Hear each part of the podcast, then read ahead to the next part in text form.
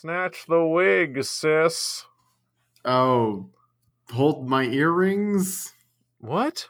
I don't know. You don't know popular culture? I don't know anything about popular culture. Man, if I was editing the episode, I'd so get you. I'd get you by by by extracting that one particular part, and then people would listen and be like, "I guess Henry really doesn't know anything about popular culture. Fuck this podcast," and then they turn it off. Why would you want people to turn it off? That every time I do a pre-roll to the podcast, it's just to make people stop listening. No wonder our numbers are going down. Yay!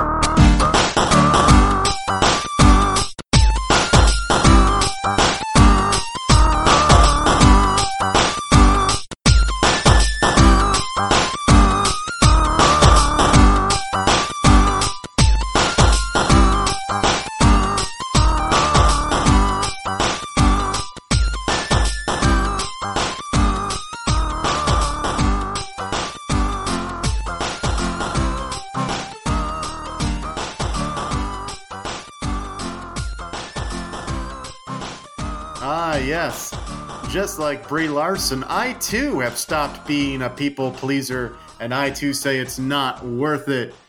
And welcome back to Zero Credits, the show where we talk about things.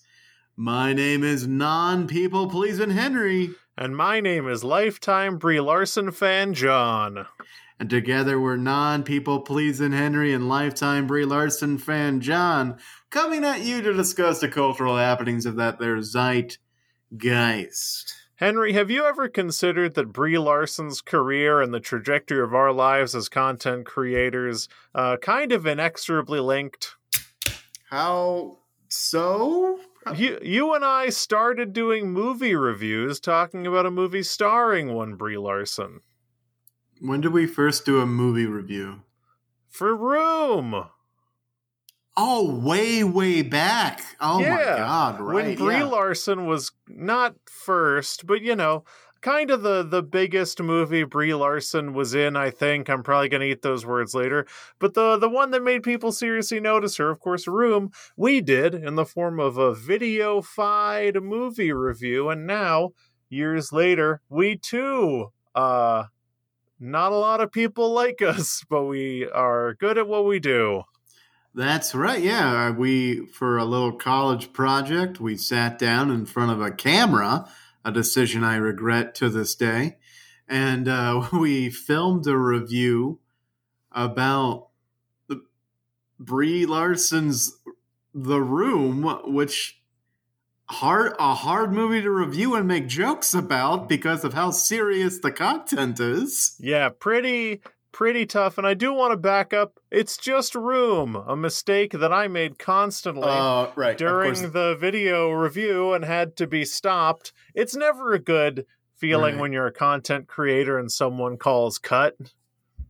I mean, no, it's fine. That's what those people are for, John. I, sometimes I wish we had a producer on this show who would step in and say cut and like get us back on track and stuff, but we don't. We don't have our own personal.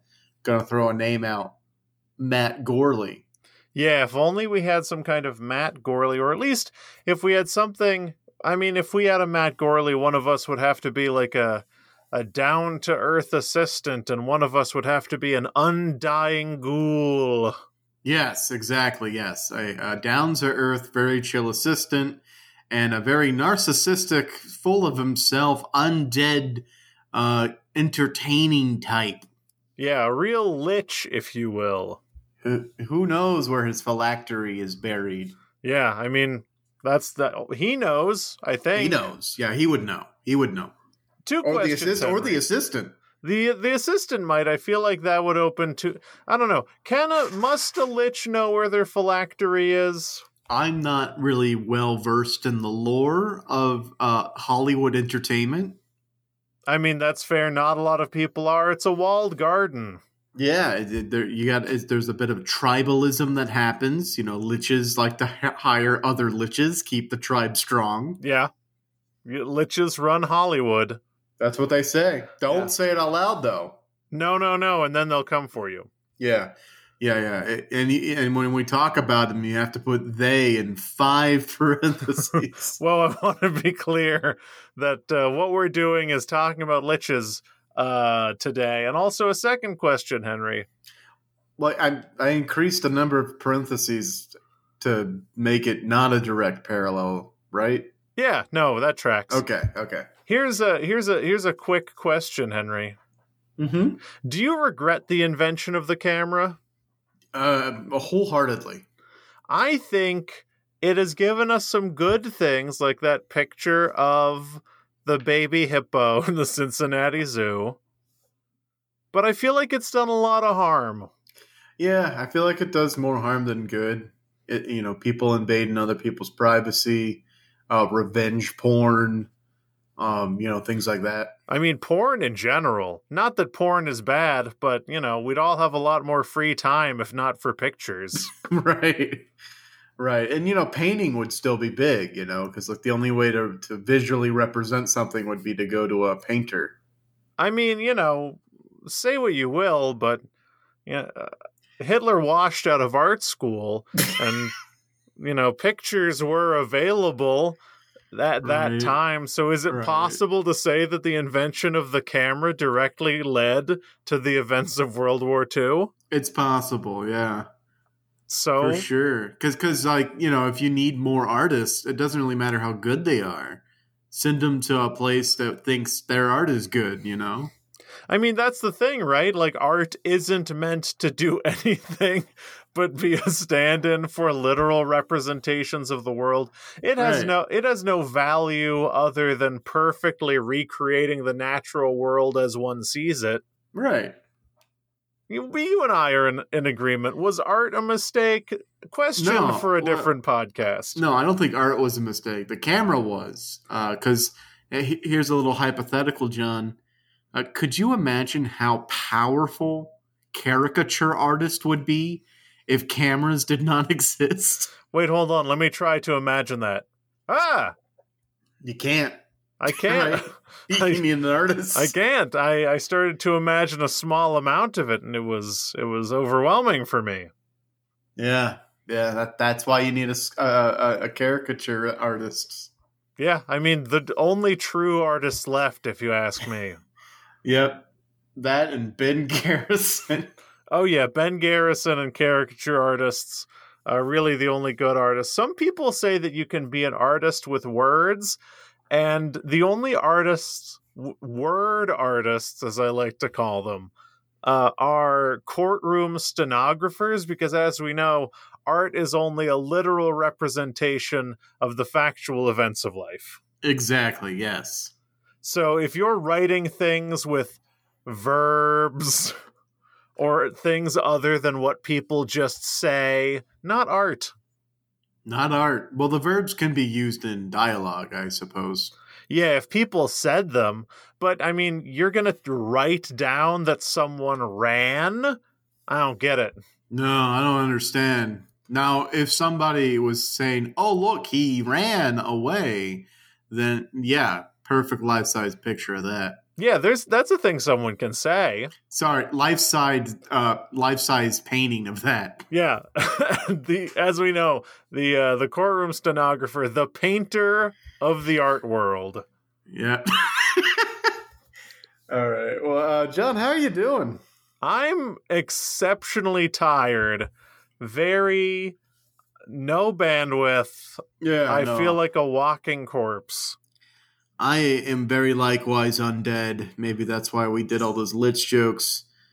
Uh, but yeah, so John and I have uh, this is our first full day back from a four day beach trip, Beach trip.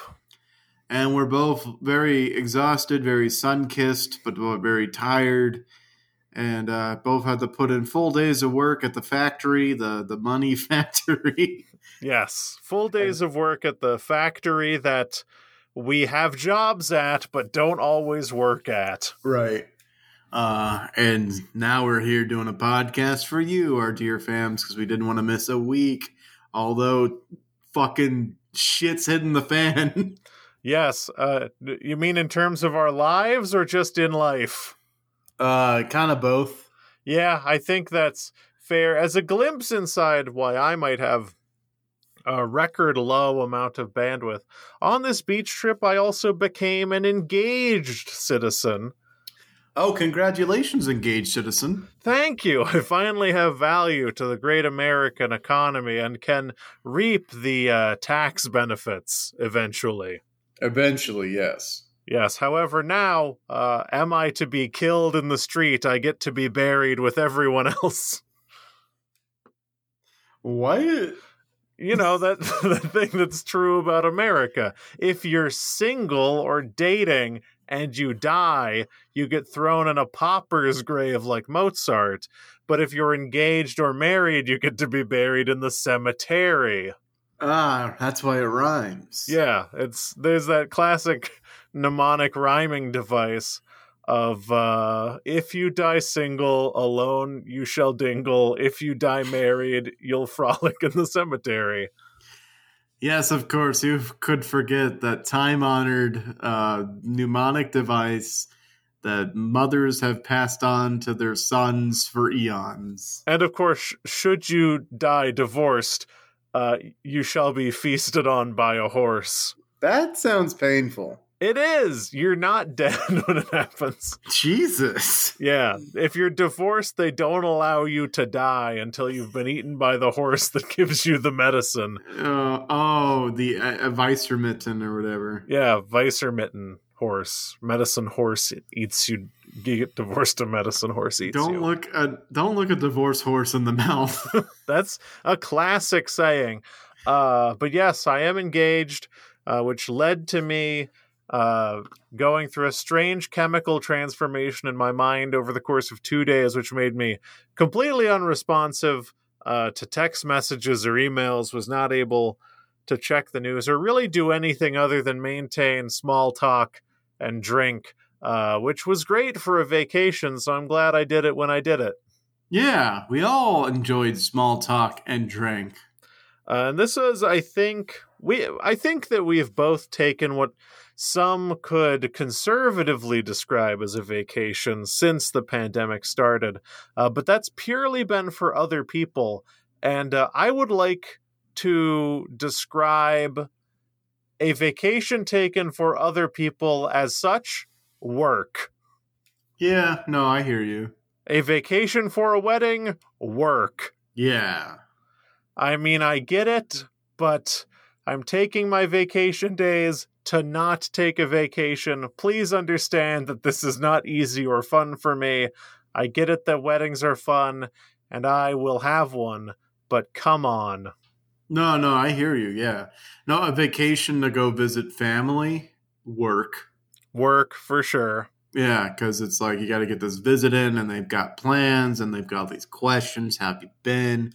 You got to go through the whole interrogation the first night you show up, because they got all the questions. What have you been up to? All this, you know, you get grilled, and then the next day it's like, oh, what are we gonna do? And then you got, well, we got to go see all the other family. Yeah, we have maximum three hours to ourselves, which isn't really enough time to do anything Right. before it's more obligations. And it's not to say that I'm not grateful for the opportunities to do those things, but people other than the people that these events are for need to realize that this is not a fun vacation for people who show up to these things. And actually, as a matter of fact, if someone's like getting married, it's not a vacation for them either because No. getting married's a ton of work. Sometimes you'd think you'd have more fun if you just stayed clocked in at work and didn't take a vacation to go to a wedding or get married or see your family because that might be less work. I hear what you're saying, but uh, any time spent not in the office for me is time well spent. Yeah, you're not wrong. I just like to not look at the bad screen. You, you can you can be giving me like a root canal or something, and I will thank you because I am spending time not at work. Oh, thank you so much for taking out all my teeth. Yeah, yeah. You, you- I could you could put me in the hospital with like a car wreck, and I'd be like, oh, phew. Now I don't have to make that meeting. Finally, oh, you're just taking both my arms and legs. You're gonna give them back, though, right? oh yeah, they're just borrowing them. All right, cool. No, well, I'm, so, I'm sorry. Were you? Are you implying that this vacation we went on was work for you? Oh no, this vacation was not work. It is Ah, one of good, the it is good. one of the few instances in which I was able to take a vacation that had uh, no work components whatsoever, and it was glorious. Oh, it was very fun. Once I like, there's a moment I feel like we all sort of went through on this trip, all like ten of us, where we kind of just like loosed the reins just a little bit, and you know we weren't worried about is everybody having a good time, is everybody doing what they want to do, and like they're enjoying it. We we we, we, we let go of those reins just a little bit, just to be like, well, am I having a good time? Let's focus on that instead. Yeah, maybe this is something I did pre-pandemic. I can't really remember, but this is the first time in recent memory that I was able to actually just focus on myself and whether or not I was enjoying myself and, and doing what I want to do. And let me tell you, that's the way to be. Yeah, no, it, it, was my birthday over this vacation, and everyone was like trying to make sure I was having a good time. And I was like, really, just put a drink in my hand and let me float in some water and just like vibe. I'm having a great time. That that is sign me up for that. I didn't know how much of like a beach boy I was, but uh, I just let me float in some water and drink, sip on some tasty beverages. I, you got me. I mean, turns out you're a pretty big beach boy. I uh, happy birthday belatedly. My approach to your birthday over the trip was to leave you alone and assume that you would have fun. Yeah, that was great. You know, you had your own stuff going on, and I hate attention on my birthday. That's like the biggest thing. That's why when people started to know it was my birthday, I started asking them if they were having a good birthday. Nice. I just- Perfect. I don't. I don't need the attention. I've never been that kind of person. If I'm not on a stage, you know, like if I'm just walking around my everyday life, I don't need that. So, I, you know, I'm glad no one sang at me. That's all I. That's all I want. You know this about me as a person, but I'll let any of the listeners know. I'm an insufferable birthday haver. I want people to know it's my birthday. I want people to be nice to me. I want people to buy me things, and I hate it if people don't do that. I hate it. I just want to be the birthday baby. Yeah, no, for real. Uh, I like making fun of those people by saying like, "It's my birthday month. Everybody's got to do what I want all month." It's my birthday year. Uh, yeah, Yeah, it's uh, it was a very good trip. We were attacked in a cave full of sexy women in our car. yeah, that was odd. Something that I I forgot about because even pre COVID, it had been a while since I went to a particularly touristy destination city.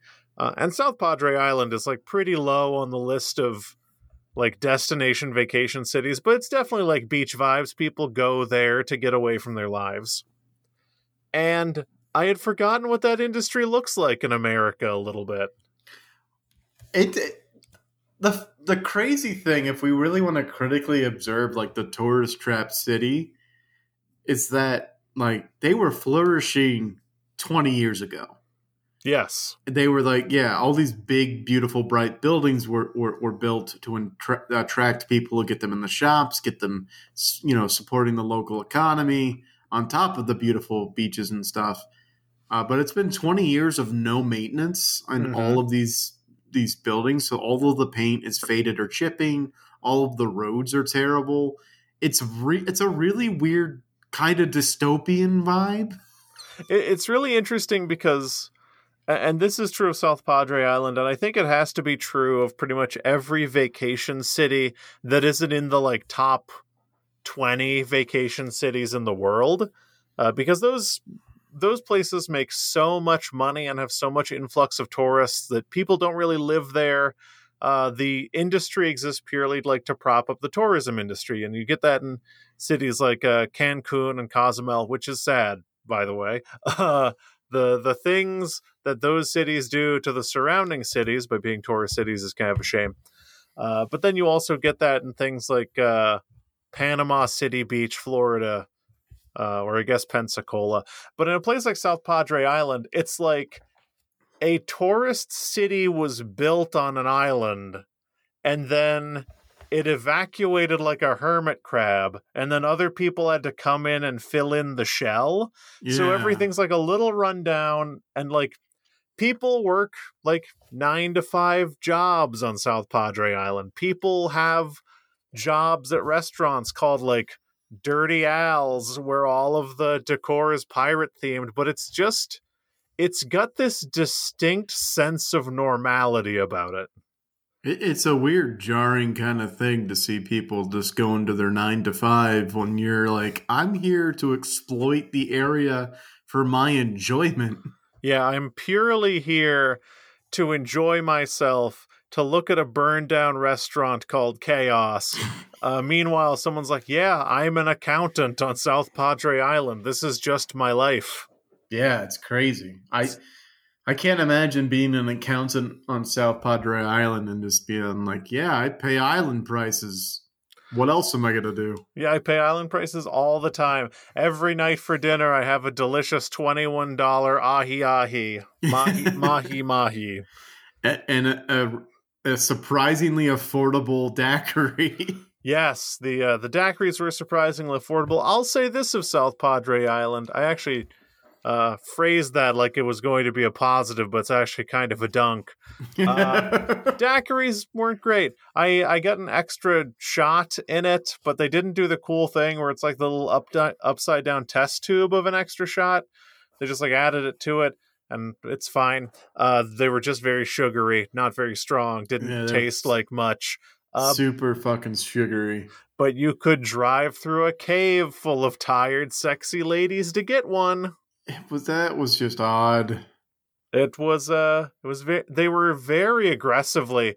I I like to think that they could like read the room and be like, "Oh, if someone pulls up in like a truck and they're alone or if it's just a bunch of dudes, then like I don't know, maybe they're they're just being nice and I'm reading too much into You might be. I, I might be. They were just very they were just very in the car with us. Yeah. and I was like, "You you should be able to read that this car is chock full of people with anxiety who just want to get alcohol and leave." Yeah, I, I wonder how many times people like people pull in, and then you know the these workers come out, and like, oh, you didn't know we would be in here. you didn't know this was the vibe. Yes, I, I mean, you know, when you pull into a drive-through daiquiri place, you're expecting a window, not to. I feel like all we're doing is talking about the sexy lady cave, but it uh, stands out in my mind. You don't anticipate to basically drive into a bar. Yeah, no, I wasn't prepared. Uh, th- for sure, like in Seattle, out west on on that western coast, they have these uh, bikini barista places. I don't- have you heard about these? No, I uh no. Okay, there's they're exclusively drive-through coffee places where the baristas are basically strippers. Uh interesting. and they just wear like bikinis or as little as possible and it's just if you want a cup of coffee handed to you by a woman wearing a bikini you you know where to go and to me it, this daiquiri cave felt remarkably like that and i was not prepared or ready for it Yeah, I mean, I, I definitely wasn't ready for it, but I mean, more power to him. Uh, I I was going to cast aspersions on the concept of someone getting a coffee from someone dressed in a certain way, but like, I don't know, I'll pick restaurants based on what servers wear or what the vibe is, not in like a sexualized way, just because I'm not really that kind of person. this dude loves the tilted kilt I love the tilted kilt. What? What is that? oh it's a scottish highland themed hooters Oh, are they men or women? they're women Oh, always the women. Yeah, that, so there's like Hooters, there's Twin Peaks, and there's the Tilted Kilt. Those are the ones I know of. Uh huh. Real expert, huh? I've been to all these. I go there every day for lunch, and they all know me by day. name. I go to I go to Hooters every single day for lunch, and I've died of dysentery three times. Uh, yeah. Uh, but yeah, no, more power to these industries. I uh, don't want to be a prude about it. It was just not my vibe. And I was like, we were tired a little bit. I think we were coming off a pirate ship. Yes, we were actually exiting from. What a strange trip. And like we we just spent like 30 minutes on a bridge in slow, slow traffic. Just wanted to like get a daiquiri, go home and vibe in the pool. And I just wasn't ready to be like, oh, oh, oh, oh, oh. I uh did I, did I tell you my my pirate ship story? I was there. You weren't there for for one part, and that we got a little touristy picture that cost a bunch of money that I had to go buy at the bar. I thought it was only five dollars. It was eleven dollars. That's not much. Eh, what privilege? This guy makes eleven dollars an hour. I'm pretty sure. I'm pretty sure Disney charges like twenty five bucks for their their touristy little. Oh, for photos. sure, for sure. Anyway, I went up to the bar to buy this thing because I only had a debit card or a credit card, and uh, the one of the pirates who had been haranguing us the whole time. You know, it's themed. They yell at you. They shoot you with water pistols. It was fun. Um, uh, it was like a younger pirate. What a strange story. But I was like paying for it at the bar, and I said they said I had to go up to the bar because I didn't have any cash to buy this. And a young far pirate said, "Oh, are you a shiftless millennial? You only carry around cards because you don't carry cash." And that's you know the pirates make fun of you, and I was like, "Yeah, that that's pretty much the gist of it. You got my number." Uh, and then said young pirate was like, "I'm part of Generation Z, and we carry cash because we don't really trust the banks." I was like, "Yeah, you're right not to. You're uh, you're not you're not wrong. I think that's the first time maybe in my life I've interacted with someone in Generation Z. Oh, wow! Oh, I didn't know they were a pirate. Yeah, and they were dragging you because that's all Generation Z does. Yeah, so I got I got boomered. Like their cash is gonna be good in a couple of years anyway. Yeah, my Amazon Prime store, my Amazon Prime uh, company store script card from Daddy Bezos will be good forever. Now I have to know for my own personal curiosity: was this Gator or Riptide? This was Riptide. You're telling me Riptide doesn't know how to turn it off after the show is over? Riptide very much kept it on after the show was over, which made me feel a little odd because when we were leaving, the uh, the captain was clearly just a normal guy who was having fun with people. I was like, did that person keep the pirate affect just to drag me? no, also Flower, the other pirate, uh, part of the main show, also dropped her affectations and was like, "Hey, where are you guys from?" like just talking. I was like, "Oh, we're waiting for our friend," and she's like, "Oh, okay." Wow. And then she started getting to. So it's just Riptide who's like, "I can't drop the character." I can't drop the character because I have to take this guy to court over this. I mean, That's it was really funny. it was a pleasant interaction, but you know, our Yeah. our kind deserves it. Oh, and if anyone is worried why I have no energy today, Yes. uh, my hometown, which I won't talk about, uh, sits in the, a parish in Louisiana, which I won't talk about, uh, that got hit by the double eye wall of one of the top five strongest hurricanes to ever hit the U.S. land over the weekend. And uh, my parents and my sister are stuck in Texas and they cannot go home because said hometown is projected to not have power for at least a month. They got most of the water back, but they're still under a boil water advisory. Uh, but barring all that, they can't even drive there because there's too many trees in the road. Oof. Hurricane Ida hit over the weekend, and if you look at the, the, the path that it followed through Louisiana, it just went right over my hometown. I'm getting pictures every hour, updates. I've seen my my my hometown high school, my alma mater, just kind of devastated in a way I never expected it to see. The buildings are all still standing, but like there's glass everywhere in like the common way hallways and stuff and there's roof damage and it's just like yeah so classes are never gonna go back there this year and it, all of the trees and houses i can't even like words don't do it justice the pictures don't do it justice but it's like, whoa, my town basically kinda doesn't exist right now. Yeah, and I I can I can empathize slightly because when Katrina came through, uh, and and my hometown that I was living in at the time uh, was hit, really just devastating stuff. Like it it looks familiar but alien after something like that happens. Yeah. Like you, these things are unchanging in your mind, and to imagine like disastrous harm coming to them, it just isn't something that our our minds are capable of doing. and I'm just my my thoughts are entangled with just my what are my what are my parents gonna do? Mhm. Like they're they're in a hotel and a town they don't know about. They're like they just whatever. They're in the the only town they could find a hotel room in when they had to evacuate, and they're like they're fighting with the management to let them stay there. Like every morning they have to wake up and check in and like, is it okay if we stay? Like, are you gonna kick us out? It's just kind of too much to also then go back to work also be tired because I've only had like one kind of full night of sleep in the past four days. yeah, those bunk beds were rough.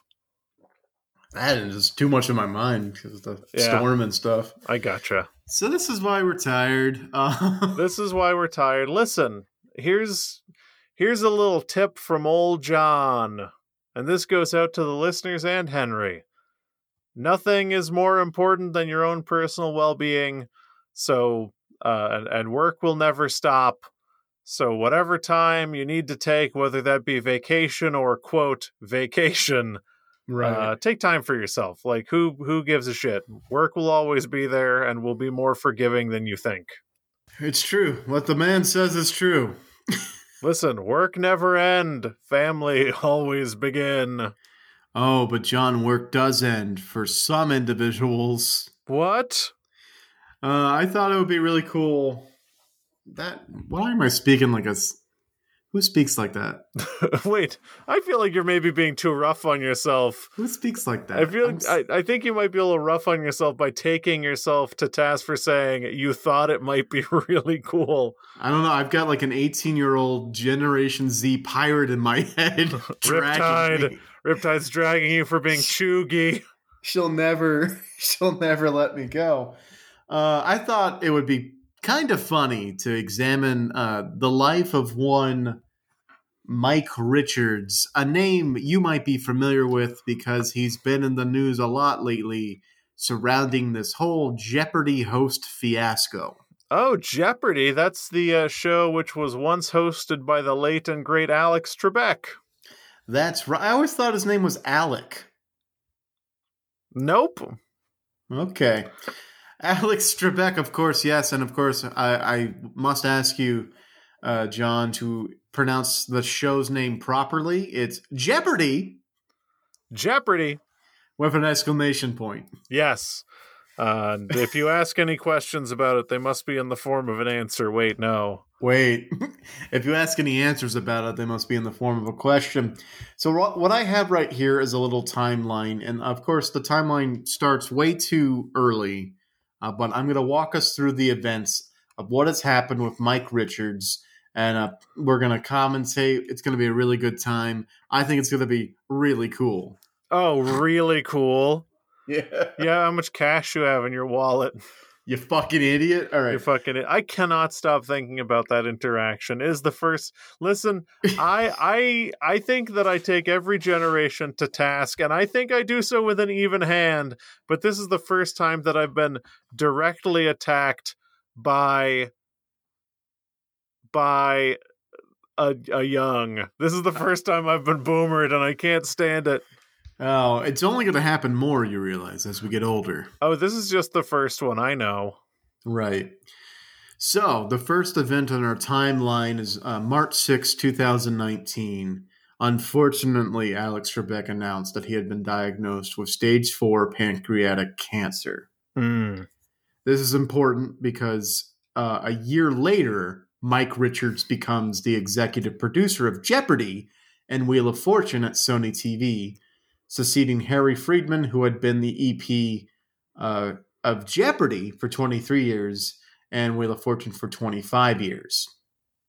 Uh, Alex Trebek, of course, became the second host of Jeopardy in 1984 uh, when he took over for Art Fleming. Uh, yeah, that's just some extra knowledge for you guys. I appreciate it. Uh, later that year, October 29th, 2020, Alec Trebek uh, taped his final episode of Jep- Jeopardy and, uh, passed away a month later. Uh, all of this raising the question who's going to be the next host of Jeopardy? I mean, all of this is maybe something that can't be downplayed about this is that Jeopardy and Alex Trebek, like the foremost monolithic television institution in existence. Absolutely, for sure. Like Um, Jeopardy in its unchanged format for decades, its unchanged host for decades. Jeopardy is the the strongest contender in like most memorable television shows ever to exist. Yeah, for sure. Uh, game shows in America have always had like a, a really tenuous history. Uh, you've got your your pyramids and your your Hollywood squares and your your supermarket sweeps, uh, but these are kind of like passing fads in the night. None of them really took root and became cornerstones of television, like Jeopardy and Wheel of Fortune did, uh, for whatever reason. Like I don't know if anyone can explain exactly why these American game shows have done so well, but that they've been around forever. Yeah, the the pantheon, of course, of of Jeopardy, Wheel of Fortune, Family Feud, and Cash Cab, uh, been around forever, unchanging. Uh, you know, street smarts. No, it's I I, don't know. I feel like there's some talk to be done about the internal game design of these, which makes them watchable, uh, combined with uh, with exceptional hosts. Anyway, continue. So the the new year rolls around. Of course, uh, Jeopardy, the way it is recorded, they record like five episodes or a whole week's episode, week's worth of episodes in a day.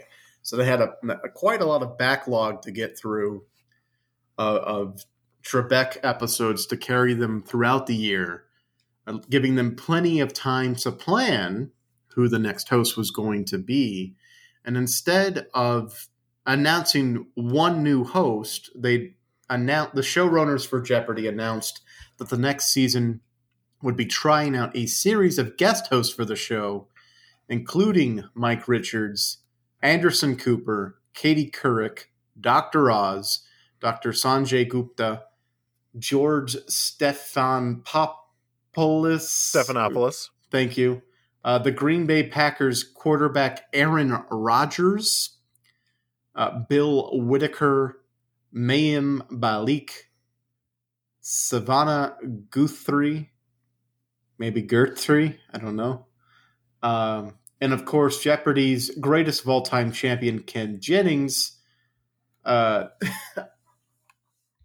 with some late additions. There was a, um, what's his name? LeVar Burton. There was a fan campaign to get LeVar Burton Wait, on. you cannot fucking what's his name LeVar Burton on Jeopardy Geordi- to me. Geordi La Forge. Here's what I gotta say: LeVar Burton Jeopardy. Let's fucking go. Let's Right. go. Right. Reading Rainbow. Right. Uh, so th- they so they made this announcement of all these lists, and LeVar Burton had expressed some passing interest and maybe perhaps getting a shot. He just wanted a chance to guest host Jeopardy. Uh, there was a huge grassroots campaign online um, because who doesn't love LeVar Burton? He was reading Rainbow. It was Geordi La Forge. Uh, he was Kunta Kinte on Roots. Is that? Am I remembering this correctly? You know, my roots knowledge is not very deep. Before our times, I believe. Um, so and so they, they start rolling out with these guest hosts, uh, and you know they certain hosts do well, but in March of 2021, uh, Doctor Oz guest hosted, and there was internet backlash. Uh, I don't know if you know this about Doctor Oz, John. Uh, not a real doctor. Uh, let me let me say this real quick, Doctor Oz. You, do you want me to get my Doctor Oz soapbox? Give us a taste. Doctor Oz totally a doctor, or at least I don't know if he's still a doctor, but he was and perhaps is one of the most skilled heart surgeons ever to live. Oh, Uh, he is Dr. Oz, a tremendously accomplished, very hard worker, workaholic. Uh, in his time in academia, he contributed serious medical advancements to the field of cardiology, and he has then turned that career into being a total fucking snake oil salesman. Uh, oh. I I have the thing is, if Doctor Oz just sucked and then sold snake oil, whatever. But actual grifters happen all the time. But for him to have the background he has, and then to turn that into a multi-million dollar scheme to sell raspberry ketones or whatever, Doctor Oz can fuck off. right. That sucks. Um, man. All right. I don't like uh, Doctor Oz. a lot of people were mad about it. Um, they uh, more than 600 former contestants signed a letter of protest to the show's producers. The internet, of course, was outcried, uh, and he got to do a stint, but they were trying to damage his prospects of becoming the new permanent host. Uh, on April 21st, Sony added Burton, as in LeVar Burton, along with Robin Roberts, David Faber, Faber, and Joe Buck as a second round of guest hosts. All of these uh, would only get one week as opposed to the first round of guest hosts is two weeks. Mm. Uh, now, on July 26th, LeVar Burton got to kick off his week of hosting.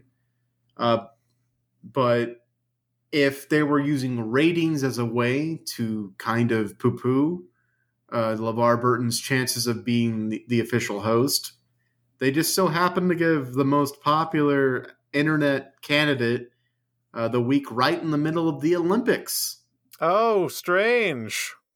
and he only got a week a week's worth of episodes taped over a single day uh, so he never really got a second chance Hmm.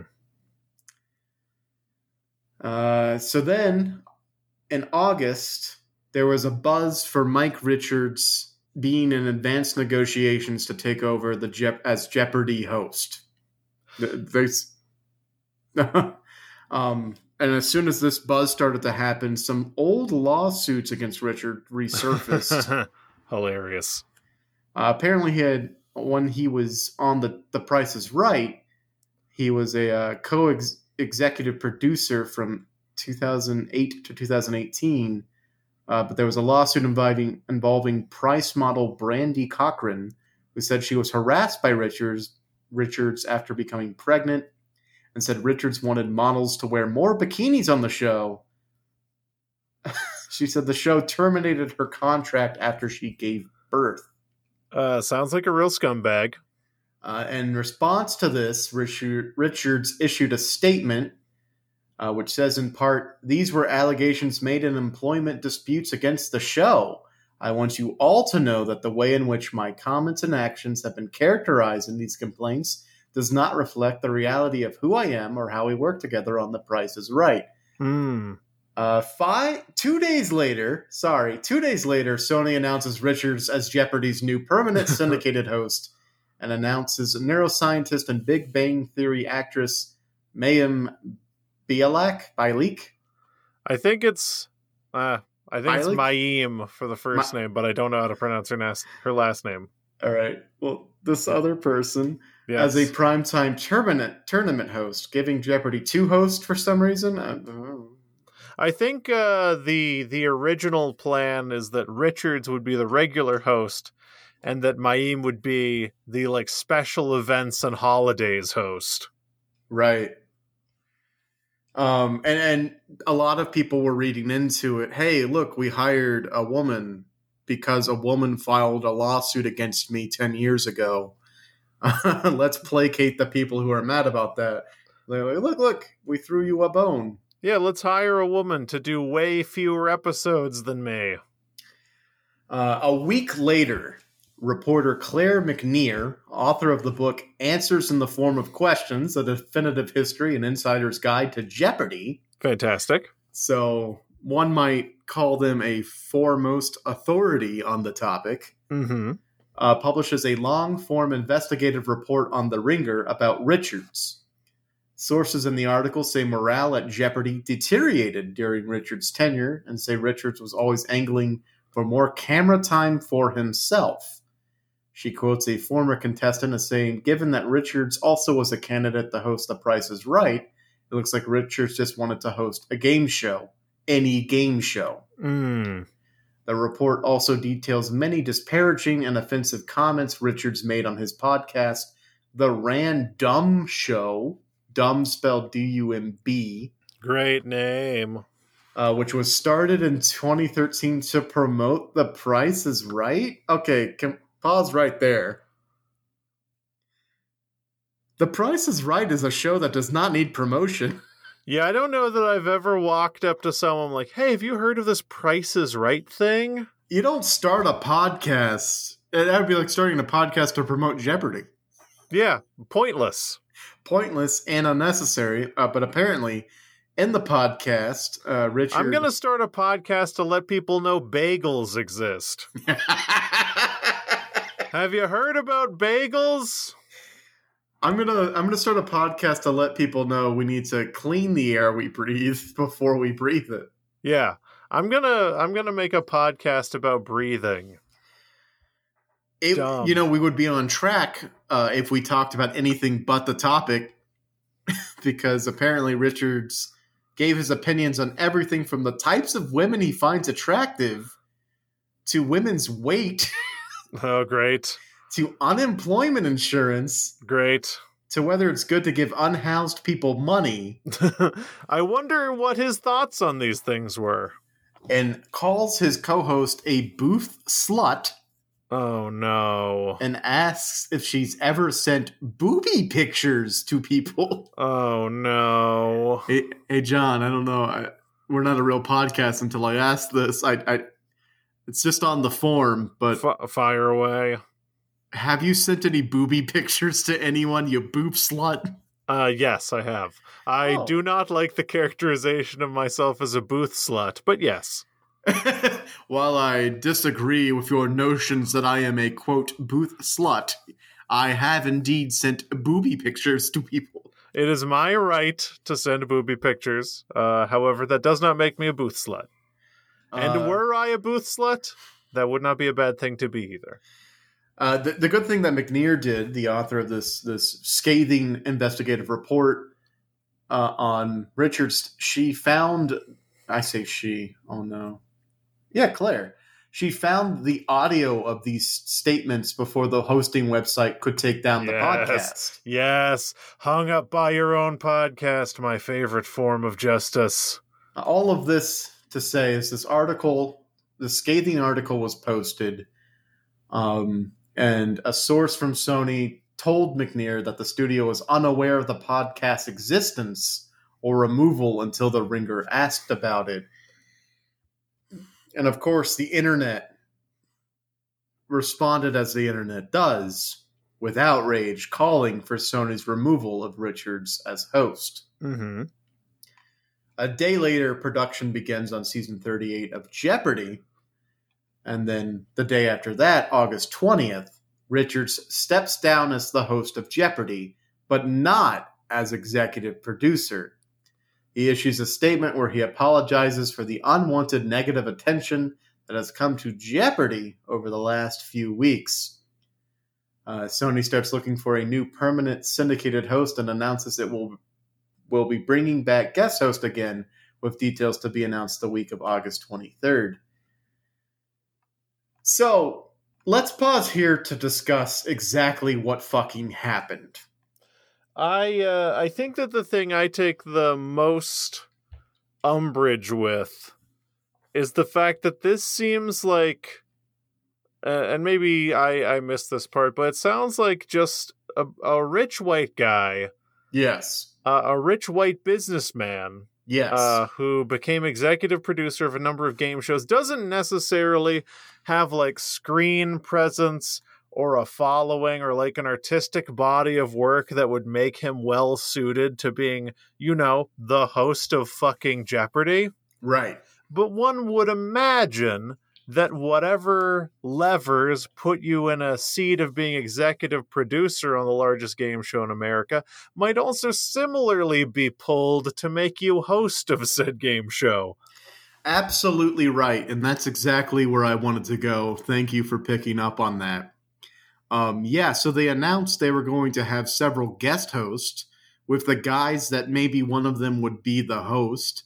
Turns We're- out none Listen, of we're going to have several guest hosts. They will be uh, artists. Uh, they will be from theater, stage, and screen. They will be from sports. Also, the executive producer of Jeopardy. They'll be from sports. yeah, yeah, yeah. All, all of these people, Aaron Rodgers of all people, a, a man with many talents but screen presence, and you know, asking be, being a game show host was, you know, that's not really ever the, the people would tune in to see him, I guess, but I don't think that's what he wanted either. hmm Um, all of this under the guise of saying, yes, we're trying out people to find out who will, will be the next host. But it turns out none of that was true because the man who was running the tryouts picked himself. Yes, he he picked himself for dodgeball. Uh, really, the thing that maybe annoys me about this is that the timing of it appears as though that they were really trying to ram this through and and make it happen like two days after lawsuits emerged. They're like, no, we're gonna, we're not even considering it. It's still happening. Like it, it seems like so many uh, so many like white palms were greased backstage that they were just trying to make it happen quickly. Or, or And- not even, you know, probably not even greased. It's Sony, another television production company. They they're probably used to lawsuits like this. And so they're like, yeah, that lawsuit's not going to hold you back. Don't worry about it. You'll be fine. We're going to keep going. Yeah, we said we'd give this to you two years ago. Yeah. And then it's like, hey, it's not as though you said some dumb shit on a podcast where people can steal the audio and have empirical evidence that you're a shitbag. And the entire time, like, you know, an anime sweat bead is falling down Mike Richards' head. And he's like, Yeah. yeah. I don't have anything like that, you slut booth. he uh, he talked to the slut booth. He's like, "Hey, were those recorded?" We we never sent those out, right?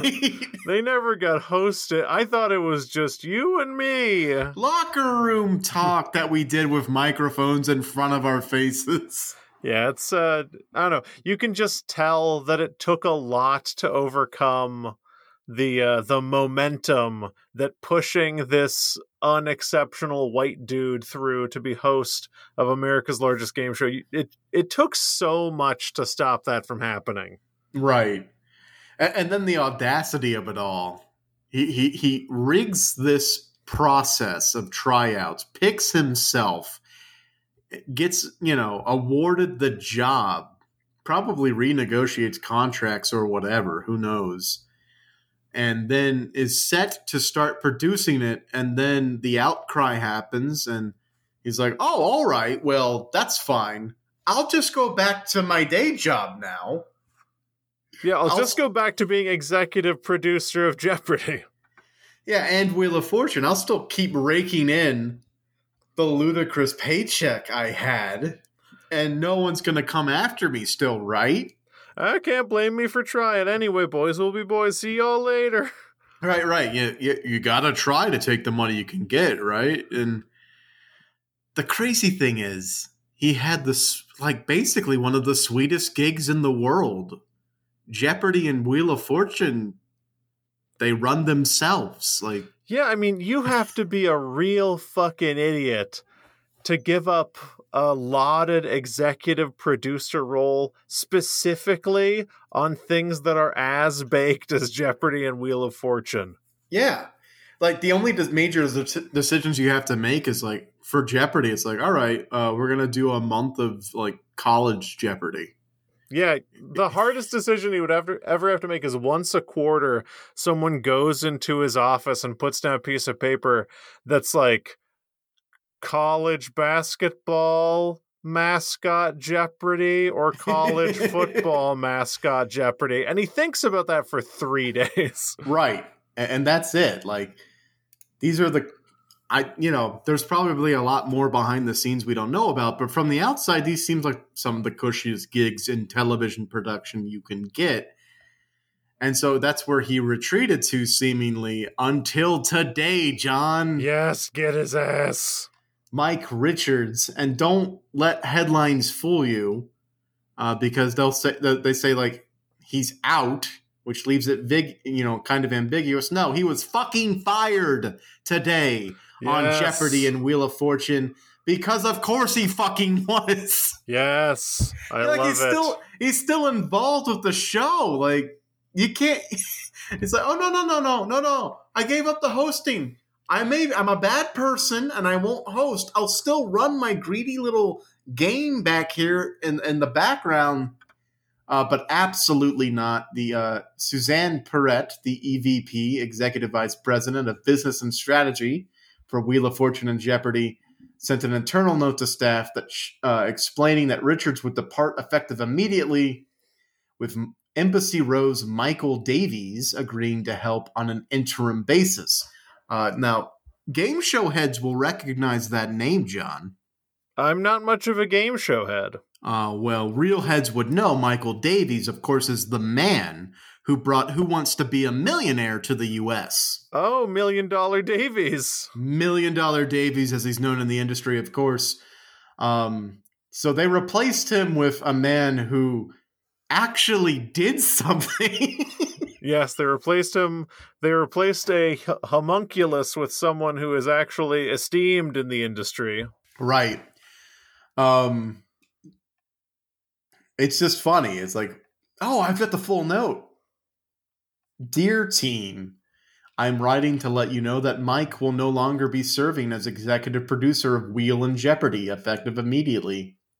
We had hoped that when Mike stepped down from the host position at Jeopardy, it would have minimized the disruption and internal difficulties we have all experienced these last few weeks. That oh, clearly no. has not happened. What a uh I he feel a little there, us. there is some slime coming off of this note where like we hoped that by him uh yeah. by him scurrying away from the light like a roly poly when people discovered he was an awful sexist that all this would go away. Unfortunately, it has not.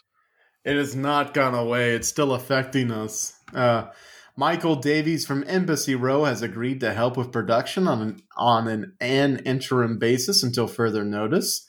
Michael and I will work together with all of you in the weeks ahead to ensure that production remains on schedule and we do not miss a beat as we head into the new season.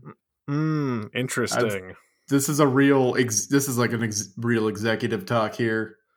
Yeah, absolutely. It is. It is setting. It's a. It's a chilling letter because right. I, I was assuming this would have like some moralistic bent to it, but no, no. I, I thought I was like, oh, I've got the I've got the note. We're gonna see him dragged, but no, this is like pure corporate speak. There's one more paragraph.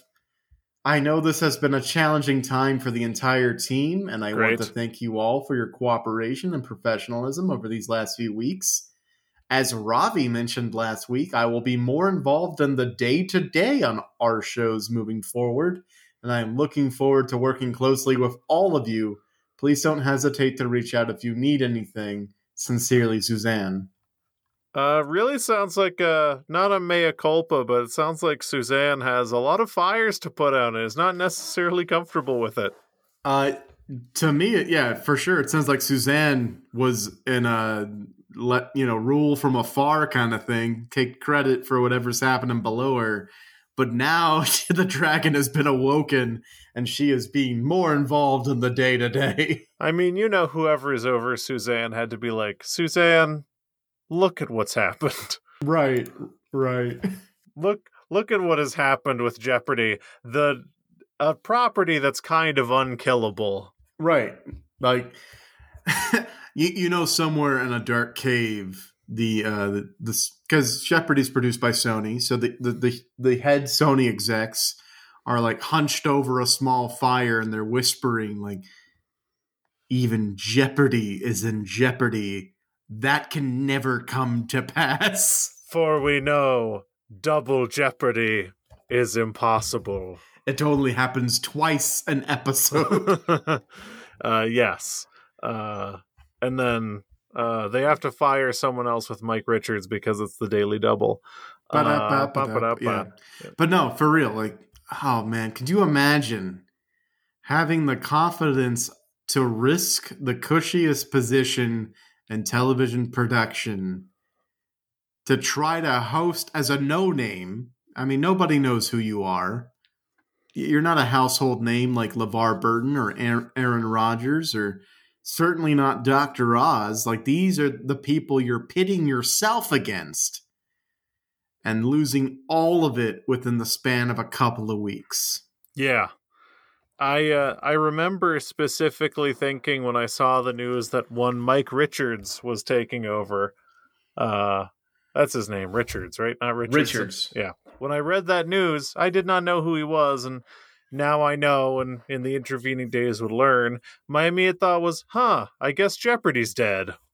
Yeah, right. Like, so I think a lot of people, when they read the announcement, were like, "Who is this guy?" Found out he was an executive producer on the show. Did a large, the largest eye roll ever, and uh, either we're outraged or we're like you. I'm like, huh? I guess Jeopardy's over, isn't it? Huh? Oh, yeah, I wow. guess. Uh, I guess an uh, a not extraordinary white person is just uh, gonna run Jeopardy into the ground. I was excited for LeVar Burton. Here's my here's my Jeopardy thought. I don't think they had anyone sitting in there who can do the Alex Trebek thing of being cordially mean. Yeah. Which is what you want from Alex Trebek. Uh, but I'm sure they'll find someone eventually. I don't know, maybe another executive producer on a different game show. I mean, I, I, Alex Trebek was a legend for sure, but the shoes aren't particularly big to fill. Just get somebody who can read the questions, can do one round of uh, the smallest amount of banter, and then, like you say, read French answers in a very French accent. Yeah, you just need to really nail your accents and then be able to say no and then move on. no. Yeah. It's uh very good. I feel like the the real tryout for guest has to be uh, when you come back from a break and the judges have awarded an answer in the contestant's favor because it's the perfect amount like that's your mea culpa. Like i was mean to you before but now we're giving you points. Treading that line i think is the most difficult part of the job. It's uh it's interesting uh, I know that we're gonna get a good one if they if whoever's in charge bungled it this badly. I don't know that we're gonna get a reasonable Jeopardy replacement host. Uh, and by the way, uh, Mayim Bialik, hard. It's not a hard name. I'm ignorant for not pronouncing it correctly. Same, hard, uh, same. But I know that there was uh there was talk in like 2012 where she referred to her family as a non-vaccinating family concerning. Apparently, she's like walked that back and is maybe now pro vaccine. I don't know. Yeah, I, I mean, I don't know. I'm, I, I'm not the only candidate that should get. I, I feel like everyone should get another shot for sure. Like everyone who hosted, who wants to actually host, should get another run at it, not being held under the, the scrutiny and the gaze of Mike Richards uh, so that they get more experience with it and, and we find the most natural fit and uh, the most popular fit. Look, if you're Sony and you're looking at who to pick, maybe maybe choose the one that people are most excited about. Yeah, maybe at least give that person a few months run. Jeopardy will be around for a long, long time. Right. Like if you want a ratings boost, maybe cash in on this internet thing. Uh, internet seems to be excited about LeVar Burton. I mean, if people are tuning into Jeopardy, you kind of want to keep that up. Like if you have a job posting and people who are not affiliated with you have an opinion about who should fill that job, and those same people make up the source of your revenue, give it a consideration. I I do believe, uh, based on what I'm seeing, that uh, that Mayim Bialik uh, also maybe uh, victim blamed the victims of Harvey Weinstein. Weinstein.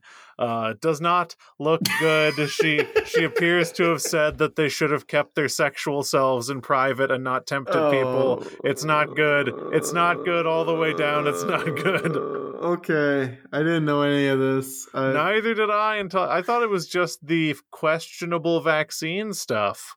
All I knew about her was she actually has a PhD, which was like, okay, that's pretty neat. Yeah, Alex Trebek ain't got no PhD. No, he was just French as fuck. French as hell. French uh, Canadian. I mean, best of luck to Jeopardy. Not the people who run it or have been trying to host it, but best of luck to it as an institution. Yeah, and, and just as a side note, Sony TV seems kind of, kind of bad. Yeah, I mean, uh, this has kind of been endemic of Sony, kind of forever, right? Right. That they're kind bit. of a backroom dealing organization. Remember, uh, so th- this is kind of funny because um, all, there was a there was a brief period in our cyber lives where like all of companies' emails were being leaked by ransomware hackers, mm-hmm. and uh, Sony's got hacked, and it was just just a um, a cavalcade of the most sexist, racist things you could think of.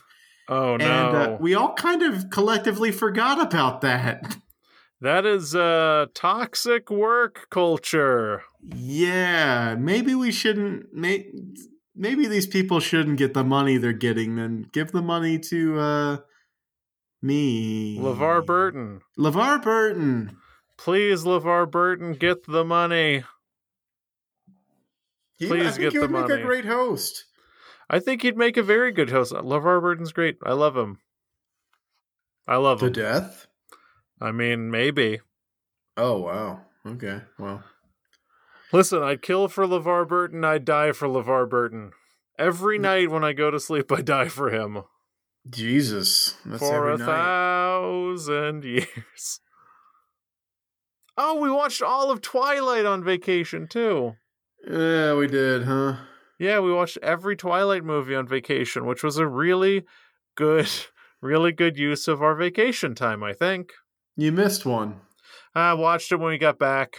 Oh, did you actually? You finally watched it? Yeah, I couldn't. What was I supposed to do? Leave it at Breaking Dawn Part One? No. Yes. Oh, I no, I had to find out. I I had to find out how in this movie they were going to have a phone call that told them who the villain was. Ugh. I was. You talking... notice how in those, I'd love to read the books. You notice how in those movies they go twenty to forty minutes into every movie, and then right at the end, there's like a conversation or a phone call who just told tells you unequivocally who the villain of that movie is, and then you just have to deal with it. Yeah, villains are not good in the Twilight universe. Also, antagonists, protagonists, not the best. There's no, I, I the thing about these Twilight book movies, each one of them is like the plot really doesn't start until 80% of the way through. Yeah. Most They're of it is plotted well. most of it is just kind of being wishy washy about the whole vampire slash werewolf love thing, which I'm here for. I appreciate it. And then 10% is falling in love with a baby. And then the last 10% is plot. I just they're not good. I think their little vampire lives are fascinating, and I want to hear more about them. And the fact that we don't talk about how they're made of diamond is crazy to me. Yeah. And the fact that Bella as a character is like as blank as possible, and I think it's so you can kind of imagine yourself in her place. You yeah. can insert yourself into the story. I mean, that happens in a lot of young adult things where the main character is just kind of a cipher. But then we get the briefest moment of who Bella really is. She's just woken up from becoming a vampire and wow, giving incredible birth. spoilers. incredible spoilers for this podcast. All of our listeners want to watch the po- want to watch the Twilight movies. Hold on, hold on, hold on. Breaking Dawn Part 2 came out when? 2011. Okay, fair. okay. 10 fucking years ago? You want to call spoilers on me? Okay, okay. She wakes up from being a vampire. Continue. Jesus. Fu- and giving birth. Spoilers. and she confronts Jacob and um this is the this scene right there is the only time she's an actual character. Yeah, it's the only time she cares about anything other than Edward. And it's the only time she's allowed to have a sense of humor. True. The one You- time. The one time in, in four books and five movies that she's actually alive, and then she goes back to being dead for you know forever. Yeah, all the characters dead forever. Oh man, the Twilight movies. what is the drawback of becoming a goddamn vampire? All your loved ones die. That's it. I mean, that's pretty bad. What was that the reason? That, okay, was that the reason? Uh, what's his fuck? What's his name? Who? Edward. Is that the reason Edward wouldn't turn her? I mean, yeah, probably. That's kind of the thing with vampire lore for the most part is the thing that actually sucks is having to see everyone you've loved and will ever love die. But she's never gonna see him again. She's moving to Alaska. She's gonna meet other people, Who? Anna Kendrick's sister? friends. Canna Dendrick? Listen, I'm sick of these people having these simplistic readings of the internal turmoil of vampires. It, I, for the record, for any vampires listening, would not want to be made into a vampire. Well, because in most of vampire lore, you're bringing an actual lore. Because in most of it, it's a curse. Like the the the bloodthirstiness Uh huh. is is like it's your entire reason for being now. It- it's- absolutely true in Twilight. They have overwhelming thirst to kill people. That is really- still a they- bad thing. They The really Cullen, don't. it's not. Yeah, They really don't. they they make it clear that oh, you could just choose to to chew on animals, The bad vampires don't struggle with it at fucking all. They just kill people. But you're still. Eh, they they try to make it clear that like oh, it's hard to just eat animals when there's all this delicious rock climber blood. The, the crazy thing to me is like if you're gonna be a vegetarian vampire, start a fucking farm. Yeah. Don't I, Just I- start a fucking farm. I just don't know why they have to kill things by drinking them. Start a farm, park a pig, take a liter every few days. That I, that too, but like even if they have to kill it or if they have to drain all the blood, you can make kosher fucking beef. Yeah, and they don't have to run out into the woods all the time. Listen, I'm Why wouldn't they start a fucking farm? I'm there with you on the logistics of being vampires. There's no drawbacks to being a. va- They can go out in the sun because they're they're they're There diamond never, skin. Henry, ever. There has never been a character in the entirety of, of vampire mythology that's been like, I'd love to be a vampire, but oh, I get burned by the sun. No, the thing, the the core thing that keeps people not wanting to be a vampire is seeing your loved ones die. Like that is the curse of being a vampire. Uh, period. No one's ever like, oh, but crosses will hurt me. I mean, I'm cool with everyone I've ever loved die. No, it's the loved ones dying thing. That's the curse. She didn't really seem to care about her loved ones all that much. Yeah, that's why I don't like Bella. She seems really, she's really shitty to her family. There's no drawback because then you just turn them into vampires. Well, then that's just immoral. Everyone just is vampires now. Then who do you feed from, Henry? Animals. We covered this. You start a fucking farm. What if you love a pet? Okay, that a pet. You will always outlast a pet. Not always, turtle. Well then, Turn the turtle into a vampire. Is Oh that what you're saying, Henry? he was only a hundred years old. He's a young vampire. He's not even old enough to be like, I'm older than everyone and I've seen all of my loved ones die. His loved ones died bef- while he was alive. Yeah. Listen, I'm not saying the way Twilight does it is right. I'm just saying the the core the core issue There's no downs. So what I'm hearing you say is there's no downsides in Twilight of becoming a vampire, and Ellen was just Ellen. yes. Ellen. Edward was just being a jerk. No, I think the the loved ones thing. I mean, he listen. We're not going to fight about Twilight. We're fighting about this. We're not this going is to what fight breaks about us up. I'm just saying, people misunderstand vampires. You're a hideous night beast in other versions of vampire lore. In a lot of versions of vampire lore, you're beautiful. You're seductive. You get a lot of positives, but you Well, know what you don't all- get? Relationships. With other vampires, you do. Yeah, but they're bad. You're bad. I don't. hold on, hold on. Here's the thing. You know what the major downside of being a Twilight vampire is? What? You have to hang out with all the same people who are all the people that we spent five movies watching. Do you want to be a vampire now if you get to hang out with those holier than thou weirdos for hundreds and hundreds of years? Alice seemed pretty okay. Who? The Alice, the Alice was okay, but she's a manic pixie dream vampire. but not but not the not my Manny Pixie dream. Like she's not she's not the love interest of the movie, so it's okay. I'd hang out with Emmett. Emmett seemed fine. But can you imagine putting up with Rosalie's shit every time you had to go home? No. She didn't she didn't want to be a vampire. Yeah. She had no choice. Breaking salad bowls. That was an accident. Breaking salad bowls. That was Listen, an accident. it was an accident. That was an She accident. crushed it because she was mad that Bella wasn't hungry for Italiano. Because why the fuck are you gonna slave Why are we over fighting ne- about this? Why are we fighting about Twilight? you brought it up. I didn't. I brought up Twilight. You brought it up. There's no Okay. downside to being a vampire. Okay, agree to disagree. There's no downside. Agree to disagree. In Twilight, there's no downside. All your loved ones die. You make them into vampires before they die.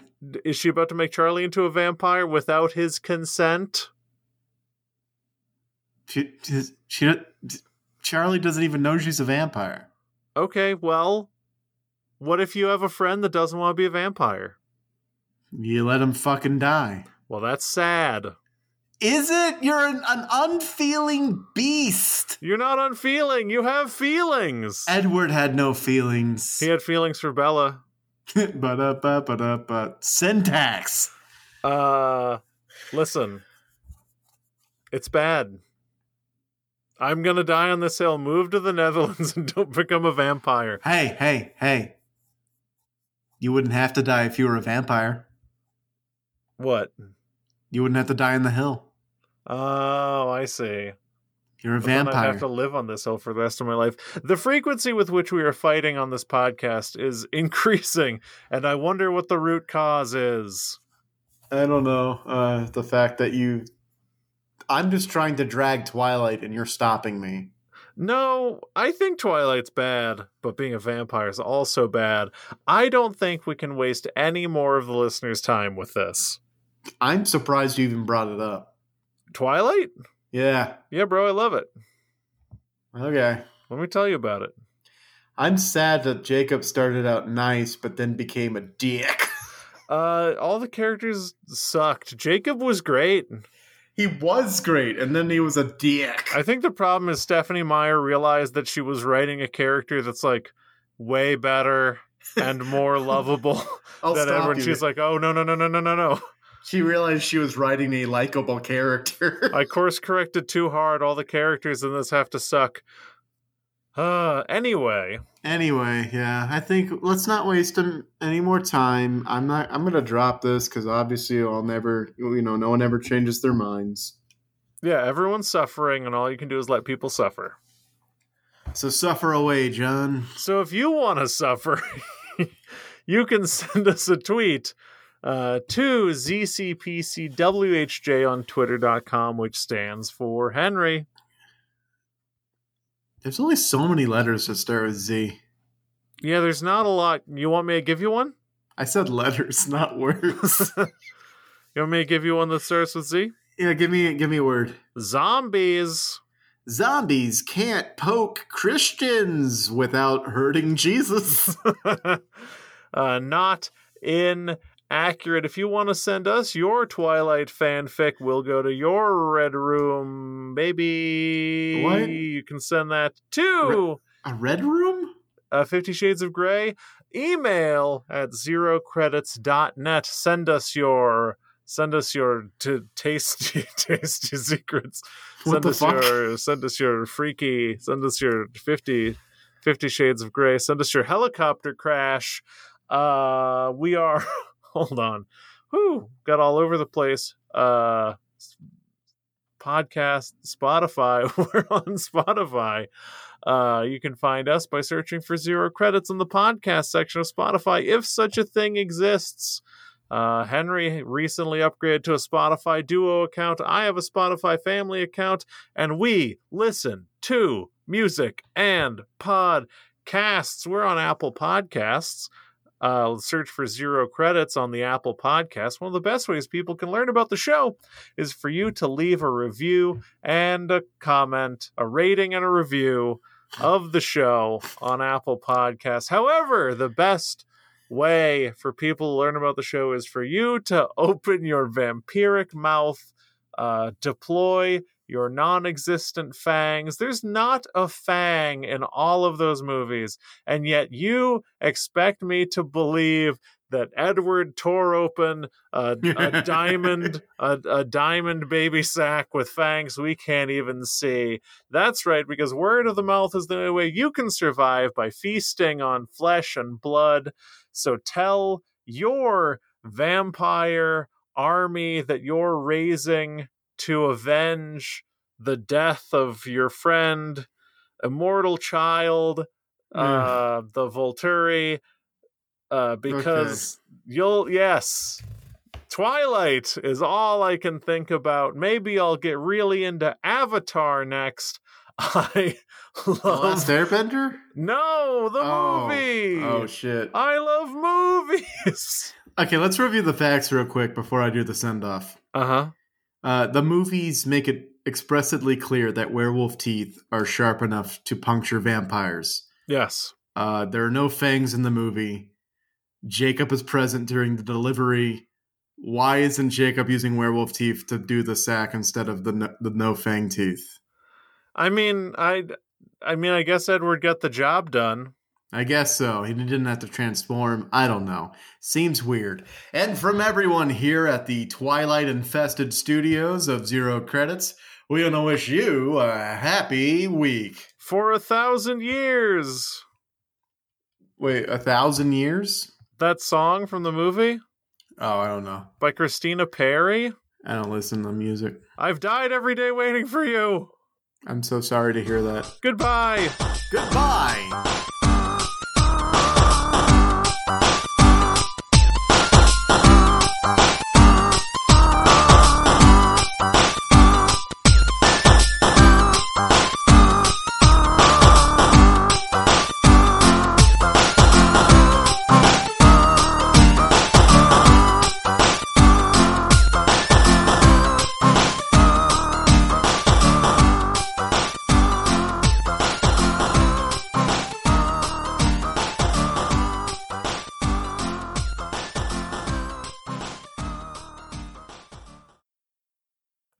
Uh, played into the fighting too much and took us badly over time. Yeah, that was your fault, but there's no drawbacks.